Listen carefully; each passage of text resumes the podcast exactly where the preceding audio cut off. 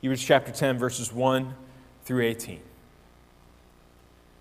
says this For, since the law has but a shadow of the good things to come, instead of the true form of, of these realities, it can never, by the same sacrifices that are continually offered every year, make perfect those who draw near. Otherwise, they would not have ceased, or would they not have ceased to be offered, since the worshippers, having once been cleansed, would no longer have any consciousness of sin? But in these sacrifices, there is a reminder of sin every year. For it is impossible for the blood of bulls and goats to take away sins. Consequently, when Christ came into the world, he said, Sacrifices and offerings you have not desired, but a body have you prepared for me. In burnt offerings and sin offerings you have taken no pleasure. Then I said, Behold, I have come to do your will, O God, as it is written of me in the scroll of the book. When he said above, You have neither desired nor taken pleasure in sacrifices and offerings and burnt offerings and sin offerings, these are offered according to the law. Then he added, Behold, I have come to do your will. He abolishes the first in order to establish the second. And by that will, we have been sanctified through the offering of the body of Jesus Christ once for all. And every priest stands daily at his service, offering repeatedly the same sacrifices, which can never take away sins. But when Christ had offered for all time a single sacrifice for sins, he sat down at the right hand of God, waiting from that time until his enemies should be made a footstool for his feet. For by a single offering, he has perfected for all time those who are being sanctified. And the Holy Spirit also bears witness to us, for after saying, This is the covenant I will make with them after those days, declares the Lord. I will put my law on their hearts and write them on their minds.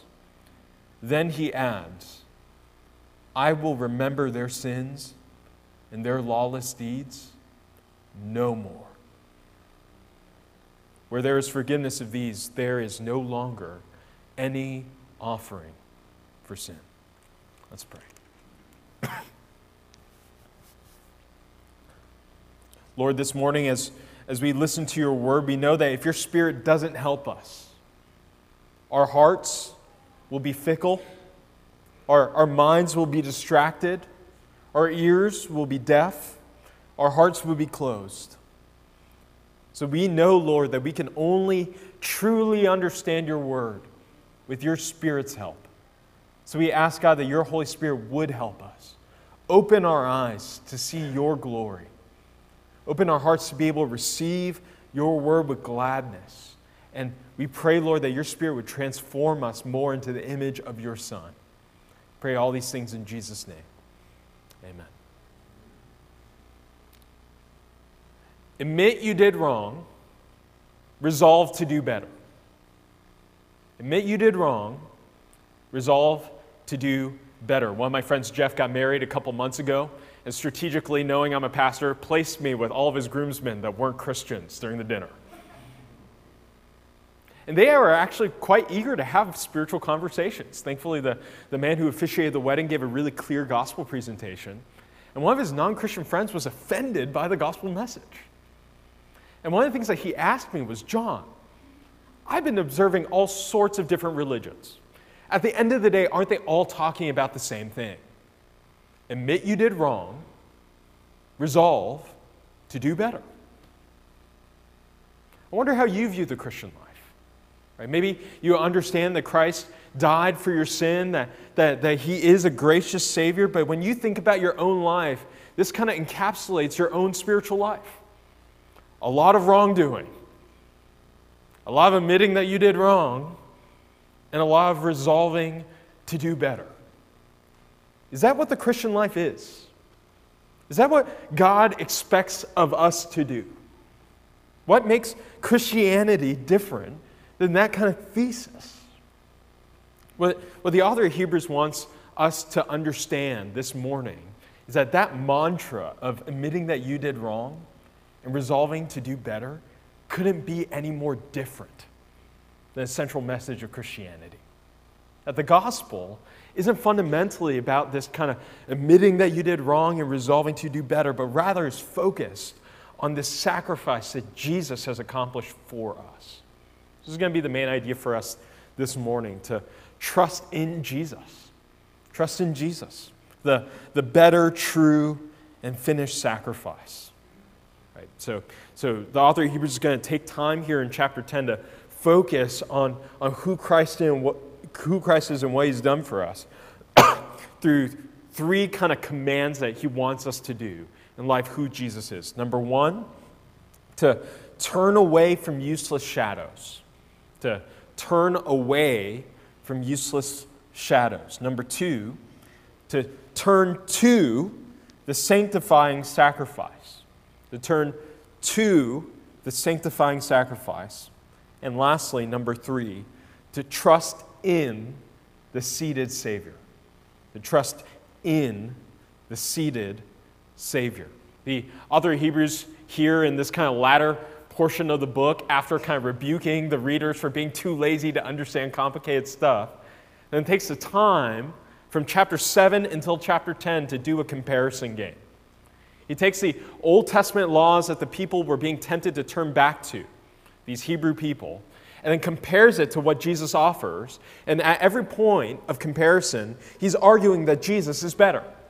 So in, in, chapter 7, he, he compares the priesthood from the Levitical priesthood to the priesthood of Melchizedek, and he says that Jesus is better. In, in chapter 8, in the beginning, he compares the earthly kind of temple that, that the Israelites used and compares it with the heavenly temple. And he says where Jesus is, is better. In, in the latter portion of chapter 8 into chapter 9, he compares the promises of the old covenant with the new covenant. And he says that Jesus is better. And now, here in, in chapter 10, what, what the author of Hebrews does in the climax of kind of this comparison in the climax of his argument, he says that Jesus offers a better propitiation.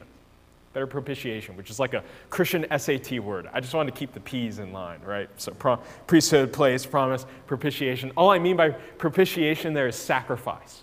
That, that what Jesus offers with his blood is better than anything that the old covenant could offer. That's better than, than bulls and goats. And, and that's really what we're going to be looking at this morning. So let's start with point number one here turn away from useless shadows. To turn away from useless shadows. Let's look at verse number one. Read with me. It says, For since the law has but a shadow of the good things to come, instead of the true form of these realities, it can never, by the same sacrifices that are continually offered every year, make perfect those who draw near. Otherwise, would they not have ceased to be offered since the worshippers, having once been cleansed, would no longer have any consciousness of sin? After working to compare these the priesthood, the temple, the agreements between the old covenant and the new covenant, the author of Hebrews takes time now to compare how effective the covenants are. So let's compare Jesus to the old covenant and see what works better. The, the old covenant or the law, in the words of the, this author here, only had the shadow of the good things. That it itself was not the reality of the things that would work. In other words, the old covenant system of sacrifices, where you would go into a temple and you would offer your bull or goat or lamb and they slaughter and they spill blood, that system never worked. It never worked. It couldn't perfect worshipers or, or clean them or sanctify them and make them holy enough to be able to enter into God's presence. They could go into the temple courts, but they can't go into the Holy of Holies. Right? They can't go to where God dwells. And the author's point is that it wasn't designed to. The whole point of the Old Covenant sacrifices and system and the way that the temple was set up was not designed to actually work to begin with. And the evidence that the author uses for why it doesn't work in terms of perfecting these worshipers, making them clean enough to enter into the Holy of Holies, is that they keep giving the same sacrifices year after year. Because if the thing worked, they wouldn't have to do it again. They wouldn't have to do it again. If the sacrifices were truly effective, then, this, then the worshippers would be purified once and for all. They would actually be clean. They would actually be pure, actually not have a consciousness of sins. Now, now the author isn't talking about an ignorance of sin here, like you have no idea what sin is, right? Like what murder? Like what is that? That's not that's not what the author is saying here. What he's talking about this cleansing, removing a consciousness of sin, he's talking about a deep cleansing that goes beyond just your hands and what you do, but actually goes all the way into your heart and your head. That, that sacrifice that really worked wouldn't just forgive you of the stuff that you did wrong, but it would so cleanse you, so purify you that you would be restored to the point where sin doesn't even enter into your mind. It wouldn't even be like an option to you. It's almost like a restoration of the Garden of Eden. I mean, what did Adam and Eve eat when they fell into sin? What is, what is the fruit called? The fruit of what? It's okay, you can actually speak here, right? What is the fruit called? Yeah, the fruit of the knowledge of good and evil. You see, what Adam and Eve were stained with when they, when they sinned and fell and ate the fruit of the knowledge of good and evil wasn't just sinful actions, but sinful consciousness. And no amount of bull's blood could drown a guilty heart. Some have defined stupidity as doing the same thing over and over again and expecting a different result. Right? In this case, that's exactly what the Israelites are doing. Right? They're going in, they're giving the same sacrifices over and over and over again, and they're still sinful. What is the author trying to say? He's saying that if you go back to these sacrifices, if you go into the temple and offer a bull every single year, and you expect that to cleanse you every single year, you are stupid. That's what he's saying. That's not what they're meant to do. So, what are these sacrifices meant to do then? We, be, we believe the Bible's true, we believe that God commanded it. So is, so is God just kind of leading the Israelites into, into stupidity? Like, what's the point of all these sacrifices then? Well, the, the author answers that question in verse 3. Read with me. It says, But in these sacrifices, there is a reminder of sin every year. For it is impossible for the blood of bulls and goats to take away sins. the sacrifices themselves aren't stupid. God commanded them, right? They're a good thing for the Israelites to do, but they serve a purpose that's different than actually cleansing them. They serve as a symbol, as a symbol. You think of all sorts of different times in the Bible where you see symbolic kind of representation, right? Ezekiel gets commanded to lie on his side for like months on end, right? The point isn't that Ezekiel laying on his side actually does something right? It's, it's, a symbol. It's meant to represent something. He's, he's using it to teach a truth to the people as they look at it. Right? In the same way, these sacrifices don't actually do something as much as they point to something else. Okay? They, they remind you of your sins year after year. They serve as soul examination. They're, they're tangible reminders that, that as you see the blood of the bull and the goat get spilled, as a priest takes his blood and sprinkles his blood on the altar, you would get reminded that you are dirty, that you need cleansing. And this reminder would happen year after year. It's like a health exam or a physical where they remind you, like, hey, I looked at your reports. You're really unhealthy every single year. And scans and exams are helpful, aren't they? They're useful, they, they serve a purpose but they help in identifying a problem. They don't assist in fixing the problem, right? They, they help in identifying problems, they don't help in fixing them. So, so the point that the author's making here is that the Old Testament sacrifices can't heal you any more than an x ray heals cancer. You, you're looking to the wrong thing to fix your problem. Now, I don't think any of us in this room have a proclivity for goat sacrifices. But we've all fallen into a trap of thinking that our hands can clean our heart. Right? A guilty husband works extra hard at washing dishes one night. Right? A resolve to admit that you've done wrong and resolve to do better kind of mentality. The truth is that even our best effort, efforts to stand pure before God is as useless as the blood of bulls and goats. You can't pay your bills with monopoly money. You can't cleanse your conscience or cleanse your soul with your own actions. What you need is a true sacrifice. So, so that's the first point of what the author is trying to get us to do. He's trying to get us to turn away from useless shadows. Here's, here's point number two turn to the sanctifying sacrifice. To turn to the sanctifying sacrifice. Read with me from verse 5.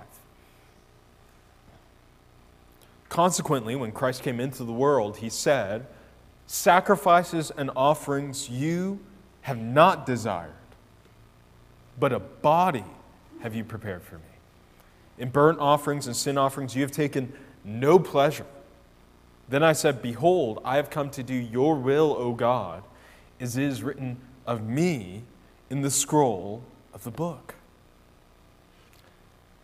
The idea that bulls and goat sacrifices don't work isn't a new idea. So, so the author is writing to, to a bunch of Hebrews that are listening to this, that converted to Christianity, and they're being tempted to turn back to Old Testament practices. They're, they're being tempted to go back and do sacrifices again, go back to the old way of doing things. Right? Simple. You go in, you take care of business, you go on, you live with your life. And, the old, and what the author of Hebrews is trying to say is, uh uh uh, this idea isn't new. Right? What I'm talking about with the bulls and goats not working isn't a new idea. And if you want me to show proof of it, let's go all the way back to Psalm 40. Right? So he, so he quotes the Old Testament here to show how God from the very beginning didn't desire sacrifices and offerings. In fact, Psalm 40 makes clear that God doesn't delight in any of that stuff. He doesn't expect us to become good enough to be acceptable to Him. And He doesn't delight in our attempts to be good enough to be acceptable to Him. He doesn't even like it. One of my guilty pleasures is watching trashy reality TV. Uh, one of my guilty pleasures for a long time was a show called Big Brother, which was like this trashy reality TV show. They all end up in a house for a summer. It's like a giant game of mafia where people lie and deceive one another in order to win a half million dollars. Right? And one year, the winner was a Catholic school teacher. In the midst of lies and deceptions, I mean, this guy was a master manipulator. He said in the confession or he said in like the side interview, he said, You know, I'm doing a lot of things I'm not proud of. But after this, I'm going to go to confession and get it taken care of. The problem with Dan and his kind of go to confession mentality is that he treats God like a vending machine. Right, you go, you, you, you plink in some confessions, and God will output the appropriate amount of grace. The problem is that God isn't a machine, He's a being, right? And He's clear on what He desires and delights in. He can see through our fake attempts to be good enough, and He sees ourselves for who we truly are. What we need isn't a inner resolve to do better or a trip to the confession booth. What we need is another person. We need another person. See, what, what God delights in here in Psalm 40, in this passage here, isn't in our sacrificial acts, but in somebody else. In somebody else. God prepares a body. There's someone in the law that they're talking about, and his name is Jesus as he comes into the world. That God doesn't delight in sacrifices and offerings, but he does delight in his son. If you ever take the time to read through the book of Hebrews, I highly recommend it. The whole first half of the book is just on who Jesus is. Right? This true God and true man being. This, this Son, the divine Davidic Son. And, and what does this Son do? He comes to do God's will. He comes to do God's will.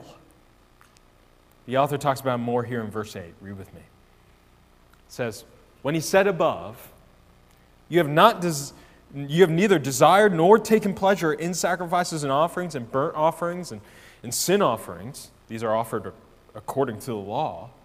He then added, Behold, I have come to do your will. He abolishes the first in order to establish the second. And by that will, we have been sanctified through the offering of the body of Jesus Christ once for all. God has taken away the first to establish the second. The, the Old Testament sacrifices served a very specific purpose. They served as a shadow, pointing to the person that was to come. And now that that person had come, the need for sacrifices had disappeared. That there's no need for this process uh, for sanctification because Christ has accomplished it. And notice the reason here in verse 10 for why this happens. It says, by this will. By this will. Whose will is he talking about? God's will. It's about God's will. It was God's intention for us to be sanctified. Think about that. That God wants to purify us and to cleanse us in such a comprehensive, full, conclusive way that, that through the offering of the body of Jesus Christ, God would be able to take care of our deepest need.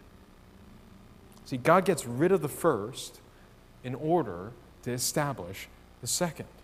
He's given you an offering once for all time. In fact, this is the first time in the whole book of Hebrews where you see the words Jesus and Christ put together. Jesus, the Messiah. Jesus, the anointed one. The, the anointed Davidic divine Son offers his body in such a way that you will never need any other sacrifice ever again that if you're in Christ, you have been sanctified. There's nothing else that you need in order to be made holy.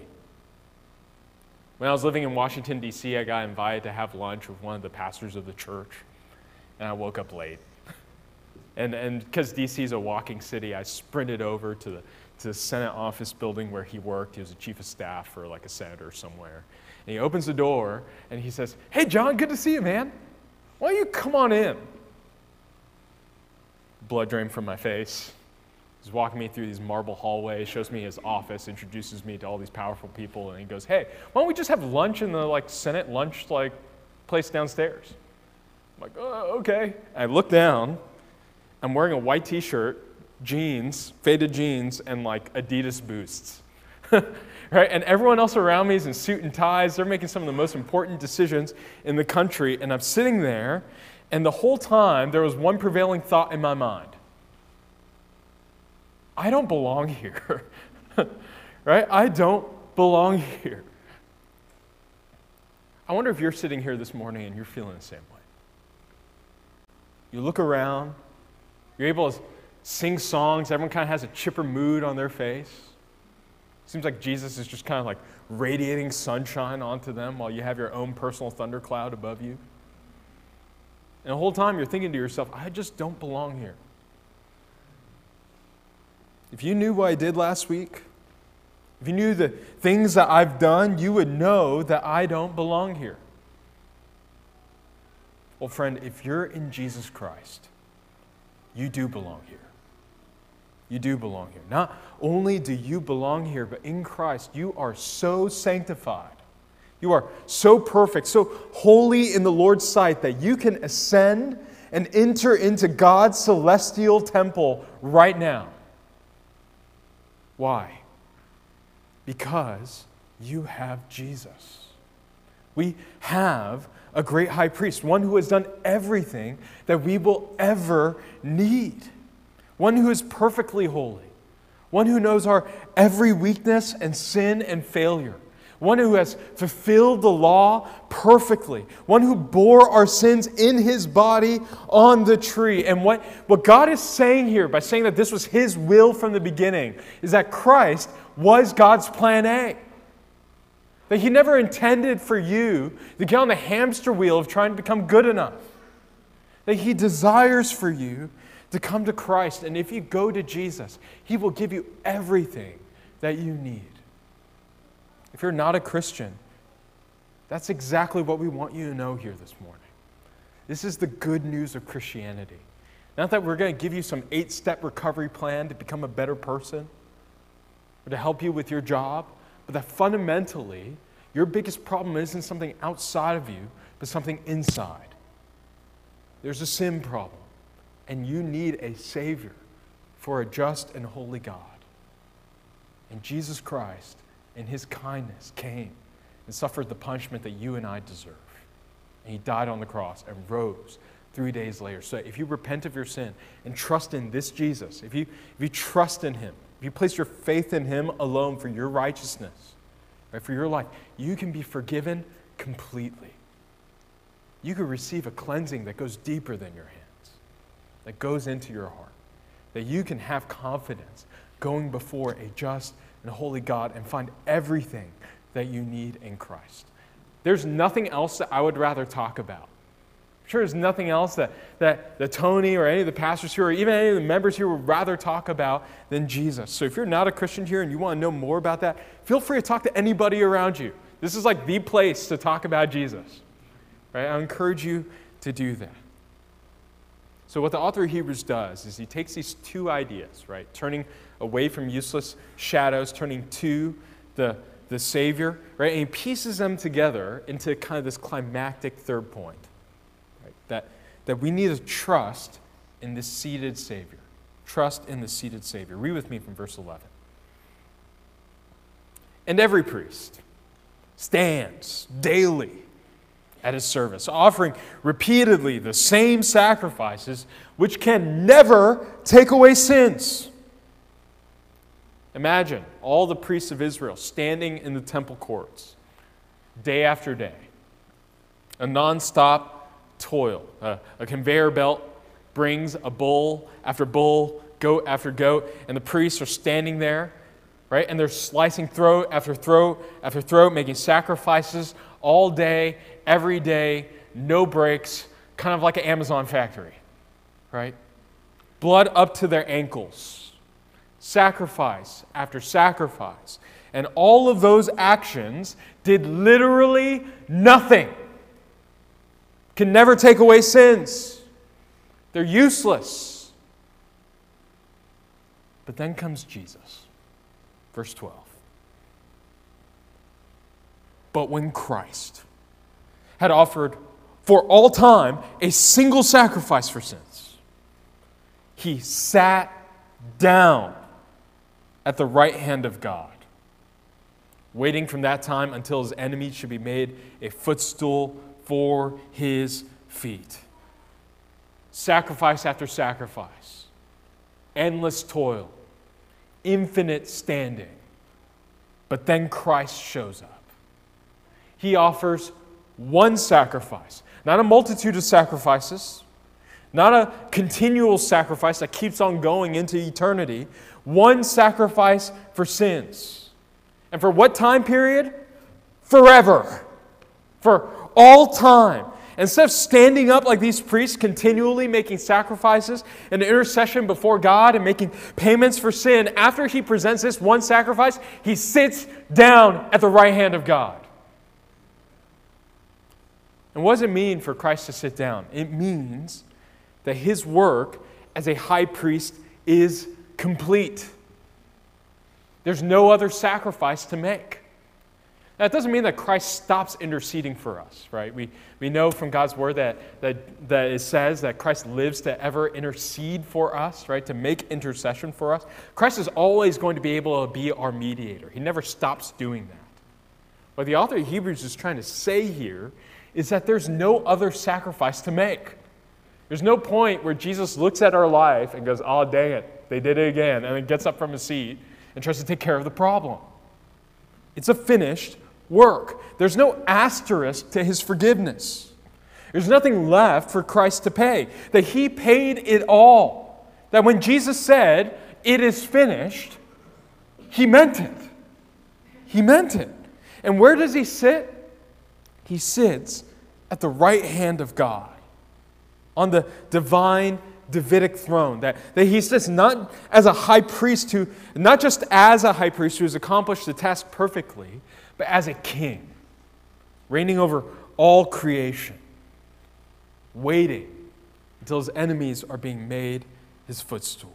That this victory isn't complete yet. He's still waiting for his enemies to be made his footstool. We, we still have toil and tribulation today, don't we? But the submission of his enemies is an inevitability. It will happen. His enemies will be made his footstool. Christ is just waiting as he reigns. Verse 14.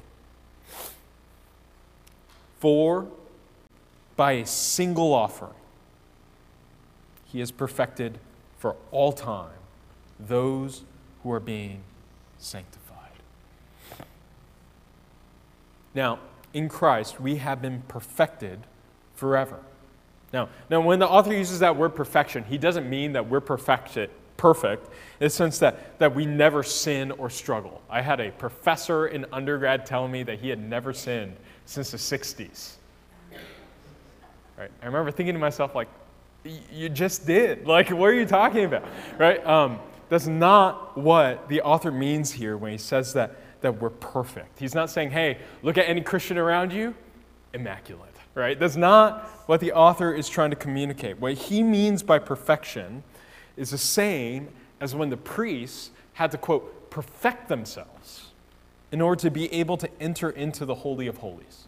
That, that in order to enter into God's presence, because he's holy, because he is beautiful and, and infinite and, and perfect in all of his perfections, that, that God cannot be in the presence of unholiness. We would die. Right? And so what the priest has to do is be cleansed, right? They would offer a sacrifice for themselves in Leviticus 16 if you, if you read about the Day of Atonement, right? What the, what, the, what the high priest would have to do once a year before they go into the Holy of Holies, before they can even offer a sacrifice for anyone else, is they have to offer a sacrifice for themselves from the outside to make themselves ceremonially clean enough to be able to enter into the Holy of Holies. Why? Because God is holy and we can't defile his presence. So only the great high priest, once a year, is able to enter into that room, into the Holy of Holies. And what does Christ do here in verse 14? He has perfected forever those who are sanctified. that is not just the great high priest anymore is not just the kind of archbishop of Israelite functions. That if you are in Christ, you can enter into the Holy of Holies. That not only that, in the eyes of God, you are perfectly, ceremonially clean. That you are holy in the Lord's sight, that you can enter into the very presence of God with complete confidence that the Lord cannot reject you. You can right now enter into the heavenly, holy of holies. And this sacrifice isn't something that needs to get renewed every year, like a Costco membership. Right? It's one offering. He has perfected us forever. Forever. If you've grown up in the church, I'm sure you've seen altar calls right? The lights turn off, the keyboardist starts playing some extra holy sounds, and the preacher invites you to come to the front and commit your life to the Lord. Now, I don't know who's in this room, so I want to be really clear. Some of us were saved during that kind of presentation. And I don't want to discount that for a single second. I think God can use any kind of gospel call or any kind of gospel presentation, so long as the gospel is clear, to save anybody. So I don't want to discount your experience at all. But if you grew up in a church that practiced this regularly, like I did, you probably accepted the Lord Jesus at least like five times. Why? Because you walk down the altar, you commit yourself to the Lord, and then you go home, and what do you do? You sin, right? You sin. Habitual sins continue to grip your heart. Frustrations boil over. Start to feel defeated, cynical, maybe even afraid. And then at the next invitation, you decide, you know what I'm going to do? I'm going to recommit. I'm going to renew or maybe start all over. Maybe you walk down the altar and you think, I'm just going to kind of make this right this time. Maybe you do this week after week. Maybe you do this day after day. Does that start to sound familiar with some of the stuff that we're reading this morning? See, what, what Christ does is he frees us from this cycle of resolving to do better. If you've trusted in Christ, you are sanctified in the Lord's sight.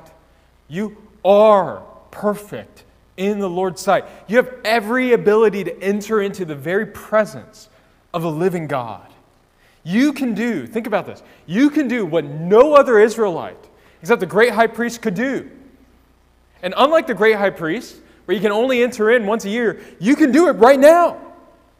That every time that we pray, we enter into the most intimate presence of the most high God. Have you gone to him? Have you gone to this God? Don't let Satan deceive you with the weight of your own embarrassment or past sins or your hurts or harms or, or anything that he might level against you to inhibit you from going to God. In Christ, you are perfect in his sight. The Father delights to see you just as much as he delights to see his Son himself. You can go to him. Can you start to see why the author of Hebrews is so worked up about these Hebrews being tempted to go back to Judaism? He's looking at them and he's trying to tell them, You are leaving the exact thing that this whole thing was about. You're leaving the thing that would actually work for you, something that is actually finished. Don't ditch it, stay with Christ. That's why our temptation is to kind of become legalistic in our minds actually cut at the very heart of the gospel. Actually, cut at the very heart of the gospel. That when you start to slip from Christ has saved me, I want to do good works because I delight in Him and what He has done for us and His Spirit's work in me, to I need to do this or else I might go to hell. Or I need to do this or else God might be embarrassed of me. Or I need to do this in order to become good enough that I can step into heaven. That, that what you've done, even though functionally might look really similar, what you've actually done is you've supplanted the very thing that Christ came to accomplish. You look at Jesus' sacrifice, and you say it's actually not enough. That's why it's so evil. That's why it's so important that we understand the function of what Christ's sacrifice accomplishes. Let's continue in verse 15. And the Holy Spirit also bears witness to us, for after saying, This is the covenant I will make with them after those days, declares the Lord. I'll put my laws on their hearts and write them on their minds. I'm going to pause there for a second. The author quotes Jeremiah to talk about what the Lord will do when Jesus comes. If I could give a quick little side topical sermon, right? Uh, a little sub sermon in my sermon, right? Notice who the author of Hebrews quotes, like the person that he says is speaking there in verse 15. Who's the one that testifies to us in verse 15? The Holy Spirit. Right? He's quoting Jeremiah, but he says that the Holy Spirit testifies to us about these things. See, the reason why we trust this book, the reason why we trust the Word is because we believe that God is the one who speaks.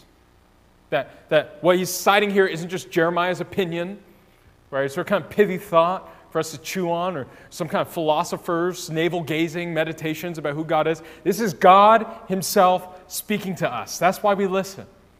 That's why we pay attention. That's why myself as a preacher, I can't be primarily preoccupied with jokes, trying to say something that sounds really profound to you. My job is to communicate what God's word says.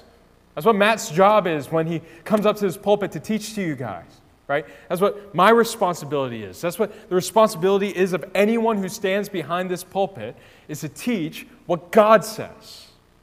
All right, mini sermon off. What is he talking about? Right? He says that he will put his laws on our hearts and write them on our minds. See, this isn't the same as God kind of giving us a a plan to earn his forgiveness, giving a, a way to be good enough for him, a way to make amends or resolve to do better. This law is an extension of his grace towards us, an extension of his grace towards us. That the covenant that the Lord makes with you and I, as Christians in Christ, is not the same as the covenant that he makes with Israel. That there's an actual difference and the difference is that external actions cannot change internal affections. That makes sense? External actions can't change internal affections. You can't just resolve that you're going to keep pretending and then hope someday that, that if you fake it till you make it long enough that your heart will actually change. It's not, that's not what God wants from us. What God does is He actually writes His law into our hearts. He writes it into our hearts that that he inscribes his good law, holiness, his good desires for us, opportunities for obedience on the inside in such a way that empowers us to be able to obey God on the outside. You see, Christians don't obey in order to earn God's approval. It's because God's given us undeserved grace that we can obey Him. It's not until you receive that internal change that you can truly follow and obey Him. This is not the same as admitting that you did wrong and resolving to do better. It's actually a result of what the better sacrifice has done for you. See, true Christian obedience goes from the heart to the hands. It goes from the heart to the hands. Doesn't mean that you don't struggle or that you shouldn't obey when you feel like it but that the trajectory of our lives isn't oriented around just kind of just being good enough that God will accept us. Right? That God has so transformed our lives and our heart that we want to be like Him. That we want to be like Him. Uh, let's finish this section here by reading verse 17. Then he adds, I will remember their sins and their lawless deeds no more there's forgiveness of these, there's no longer any offering of sins. God will never again, no more, remember your sins or your lawless acts. This isn't like God is giving himself voluntary amnesia, right? Like, like he doesn't remember what you did, like a clueless, like brainwashed kind of buffoon just walking around. The idea here is that God has so forgiven your sins and your lawless acts that it has no bearing whatsoever on your standing with Him or your relationship with Him. I mean, have you ever looked at a, a person that, that you're friends with or maybe a family member? In the back of your mind, you just have a highlight reel of all the ways that, that you regret interacting with that person. Things that you did wrong, a harsh word, a text you didn't respond to, a time that they really needed you and you weren't there. Those regrets create distance, don't they? A little bit of hesitancy, a little kind of, this feels awkward and weird. Sometimes you could look at a person and remember all the harm that they've done to you. When you're in Christ and God looks at you, he remembers nothing. He remembers nothing. That there's not a single ounce of condemnation for those who are in Christ Jesus. That when he looks at you, he sees the blood of his son, a true, complete payment for all our sins, and says that he will never remember your sins ever again. That this comprehensive forgetting is also a permanent forgetting. This isn't a second chance that when you mess up again, God suddenly busts out the laundry list of all the stuff that you did wrong before. This is a permanent forgetting in such a way that you never have to doubt your standing with God ever. He has cleansed and perfected you in such a way that you can always go to Him. And with that level of forgiveness, there's no offering left to give because the work's done. There's nothing left for you to offer God for acceptance because Jesus has given it all. That's why you guys gather here every Sunday. Not because of what we've done, because of what's in us, not because we need to sign off some kind of spiritual quota for the week, but because of what Christ has done for us. That's precisely what we do every single time that we take the Lord's Supper. See, we are not like Catholics, believing that, that it's kind of like a representation of Christ, that the cracker actually becomes Christ's body and, and that the juice actually becomes Christ's blood, that, that you receive grace every single time that you come forward through a sacrament. That's not what we believe. We don't believe that you actually receive any forgiveness from taking this stuff. Right? At, at our church, we use Stacy's pita chips, right? And sometimes cranberry juice when we forget to buy enough grape juice, right?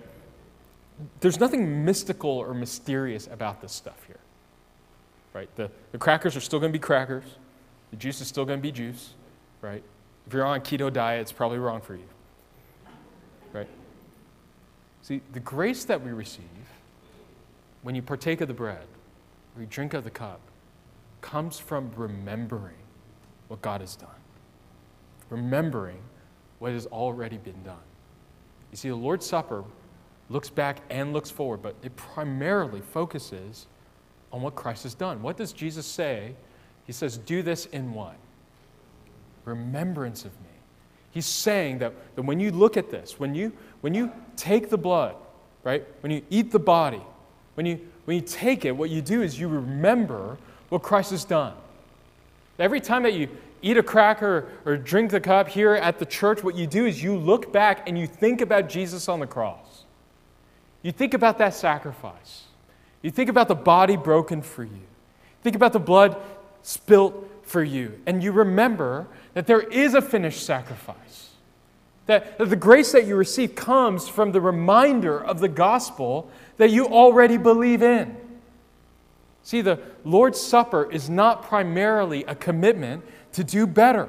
Don't turn the Lord's Supper into an altar call. Don't turn the Lord's Supper into an Old Testament sacrifice. Use it properly. Right? Remember what Jesus has done for you. Christ has finished his work. He sat down at the right hand of the Father. There's nothing left for us to do but to go to him, to worship him. Because Jesus paid it all and all to him I owe. And sin had left a crimson stain, but he washed it white as snow. Let's pray.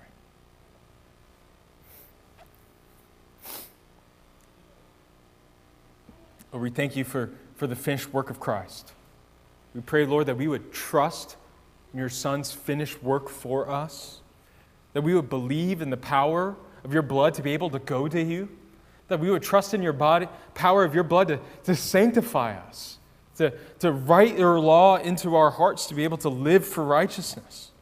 Pray, God, that you would help Delray Church to grow in their, in their trust in you, in their unity in the gospel, in their love for Jesus, and that they would be able to spread that gospel to Los Angeles and to the ends of the earth. Pray these things in Jesus' name.